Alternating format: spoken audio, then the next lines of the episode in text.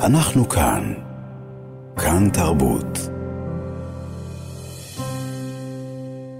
אנחנו כאן, מאזינות ומאזינים, במשדר המיוחד שלנו לציון יום השלושים למלחמת שבעה באוקטובר. את התוכנית אנחנו נפתח בשיחה על מנהגי האבלות הנהוגים ביהדות עם ציון יום השלושים למוות. האם היהדות מבקשת אותנו להמשיך באבלנו או להיכנס אל תוך שגרה? האם מה שהיה יכול עוד להיות, או שמצווה עלינו לבנות משהו מחדש מתוך ההריסות? נמצאת איתנו כעת הרבה ליאורה אזרחי ורד, היא רבה של קהילת ניגון הלב בעמק יזרעאל. שלום לך. שלום. תודה שאת נמצאת איתנו. מה מבקשת מאיתנו היהדות ביום השלושים למוות? אני חושבת שהיהדות מבקשת מאיתנו לחזור באופן עדין לחיים. אמ, בשונה מתרבויות אחרות, ששם ימי האבל מיד אחרי הלוויה הם קצרים יותר, באסלאם לדוגמה זה שלושה ימים, בנצרות אין, אה, עד כמה שאני יודעת, אה, זמן מוגדר, היהדות נותנת לנו שבוע של אבל אינטנסיבי ביותר, שבו אנחנו עושים רק את זה, רק מתאבלים ומתאבלות, אמ, ואז לאט לאט היא קוראת לנו לחזור לחיים. אבל להבין שהעצב עדיין שם, זאת אומרת, זו לא חזרה מוחלטת.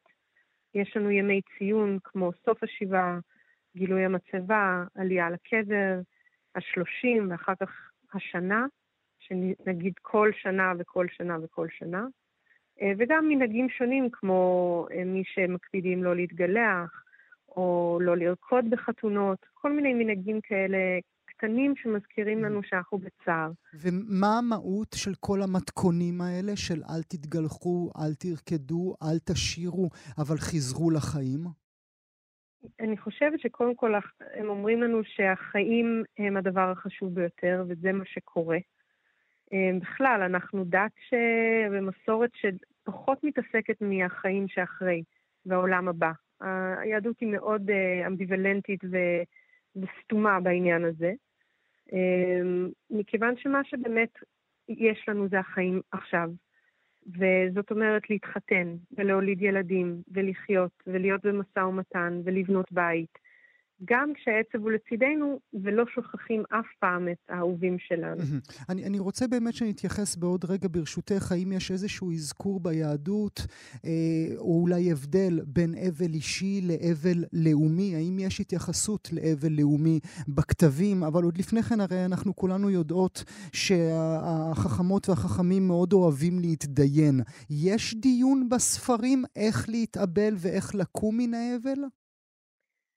אמ, יש פחות דיונים בתלמוד, כן יש הרבה שאלות מתי יושבים והאם נגיד יש משהו שעוצר את האבל, לדוגמה אמ, חג וחול המועד ושבת וכולי, זאת אומרת גם כשאנחנו באבל ויש לנו שבת בתוך השבעה, אנחנו צריכים בעצם לעצור את האבל שלנו כדי להתחבר לדבר הגדול יותר שזו השבת או החג. אמ, ויש שאלות כל מיני על מתי מתחילים, מתי מפסיקים.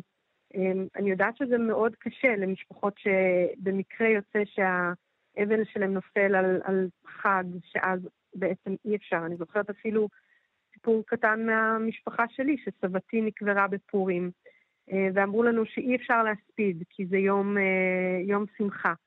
אז מצאנו דרך אה, להגיד דברים לזכרה בכל זאת, אבל אז לפעמים כן יש התנגשות בין דברים אחרים לבין איך להתאבל, אבל אני חושבת שבגדול האמירה היא, קודם כל תתאבלו. תתאבלו, תהיו בתוך הרגש, תהיו בתוך הכאב. אמ, אבל, אבל הם, כן, כן, הם כן ככה עושים אה, אה, דיונים מהו, מה, מהו מהות האבל, נכון? האם לאכול בהחלט, בשר זה אבל? בהחלט. האם לשתות יין זה אבל? מה זה הדבר. הזה? נכון. זה עולה באמת אה, באגדות מאוד יפות סביב האבל העצום על חורבן בית המקדש השני. אמ, והחכמים שואלים, הם, הם מתארים בעצם כל מיני תופעות חברתיות, שאגב, אולי אפילו אנחנו רואים אותן במידה מסוימת גם עכשיו. אנשים באבל כל כך עמוק, לא רק על הטרגדיה האישית שלהם, אלא על הטרגדיה הלאומית, שהם חייבים לעשות משהו דרמטי. לדוגמה, להימנע מבשר, לדוגמה, להימנע מיין. והחכמים הם, מבינים את זה. זאת אומרת, הטיעון הזה, אומרים, איך אנחנו נאכל בשר, שפעם היינו מקריבים בשר על המזבח ועכשיו אין לנו מזבח יותר להקריב, ואיך נשתה יין שפעם היינו מנסחים אותו על המזבח ועכשיו אין מזבח. ו- והם שומעים את הכאב הזה. הם לא אומרים, הגזמתם או זה לא בסדר, הם שומעים את זה, הם מכילים את זה, אבל הם גם אומרים שאי אפשר להתאבל יותר מדי. Mm. אחר כך... זאת אומרת, זה, כן. זה באזורי הלא לגזור גזירה על הציבור שהוא לא יכול לעמוד בו. נכון, נכון, נכון. אנחנו צריכים למצוא דרך שהאבל עדיין יהיה נוכח בחיים שלנו, אבל שגם לא נטבע באבל, ונוכל באמת לחזור לחיים ולחיות, ולהתחתן ולאהוב ולהביא ילדים ולחנך ולטעת עץ. Mm-hmm. וכל הדברים האלה של החיים. זאת אומרת, בדיון הזה, שאת אומרת שהוא דיון שנסב סביב אה, חורבן בית המקדש, אז אני כן לומד את התשובה לשאלה שתכננתי לשאול. יש דיון בין אבל לאומי לבין אבל אישי. כן, כן, בהחלט. אה, יש הבדל. האבל האישי הוא סך הכל מסודר, זאת אומרת, אנחנו יודעים את, את, את הזמן, אנחנו יודעים שיש את האבל האינטנסיבי של השבעה, אחר כך שלושים, אחר כך את יום השנה, וכל שנה וכל שנה. אז אנחנו מכירים את זה, וזה מעגל שהוא מחזיר אותנו לחיים. אבל מה אנחנו עושים באמת שהטראומה והאבל הם כל כך חזקים, כי מה שנשבר זה לא רק האובדן האישי על האדם שאהבנו, נשבר לנו חלום, נשבר לנו אמונה, אה, נשבר לנו דרך החיים שלנו. אני חושבת, אגב, אם אני חושבת על כל האירועים שקרו לנו כעם, ויש לצערי רבים מדי, כיום מה שמדבר אליי זה באמת חורבן הבית השני. אמ, כי לא רק שהייתה שם מלחמה עקובה מדם וגם אמ, מתחים עד כדי מלחמת אחים כמעט בין יהודים לפני זה, זה היה שנים של טראומה אחרי, של אנשים שנשבו ואנשים שנרצחו ו, וגם אובדן האמונה והחלום שיש לנו בית מקדש. אז uh, המנהיגים שלנו היו צריכים גם לנחם את האנשים והנשים והמשפחות, אבל גם ליצור חלום חדש, ואמונה חדשה, ודרך חדשה. אמ, אז ואנ... אני, ו... אני מזדהה עם זה. ואנחנו טובים בזה? זאת אומרת, אם את שבה וחוזרת ומתייחסת אל חורבן הבית, אנחנו אחרי חורבן הבית הפכנו לאוטופיה? אהבנו אחד את השני? חלילה. אוטופיה כזאת אף פעם לא הייתה, ואני גם לא רוצה במידה מסוימת שנהיה. היופי שהם בנו דרך אלטרנטיבית שמבוססת על היכולת להגדיר את המחלוקת בצורה בריאה. אמ, זאת אומרת, כן, אנחנו נמשיך להתווכח, וכן, אנחנו נמשיך לא להסכים, וכן, נמשיך לפרש את התורה בדרכים שונות, אבל בתוך זה אנחנו נמצא מסגרת שבה בית שמאי ובית הלל יוכלו להמשיך להתחתן זה בזה, ושאנחנו אה, נקבל הלכות מסוימות אחד של השני, גם אם אנחנו לא מסכימים, כדי לשמור בסופו של דבר על מסגרת של עם, mm-hmm. אבל לא באוטופיה. אני חושבת שזה משהו שאני מאוד אוהבת במסורת שלנו, שהיא לא אוטופית, היא אמיתית. היא אמיתית של בני אדם, עם הכאב, עם הצער, עם המחלוקת, אבל גם עם רגעים של יופי ובחירה בחיים, ו- ויכולת לספר סיפור מאוד מאוד חזק של בחירה בחיים.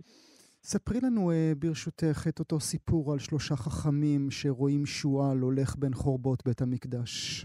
אז uh, יש לזה כמה גרסאות, אז אני אביא גרסה אחת ממסכת מכות. אז פעם אחת היו עולים לירושלים. הם הגיעו לירושלים ובעצם רואים את החורבות של בית המקדש, והם באבל עצום, אז הם קוראים את הבגדים שלהם, והם רואים שועל שיוצא ממש מתוך קודש הקודשים, המקום הכי הכי הכי קדוש שחרב כרגע. ובוכים ומתאבלים, אבל רק רבי עקיבא צוחק.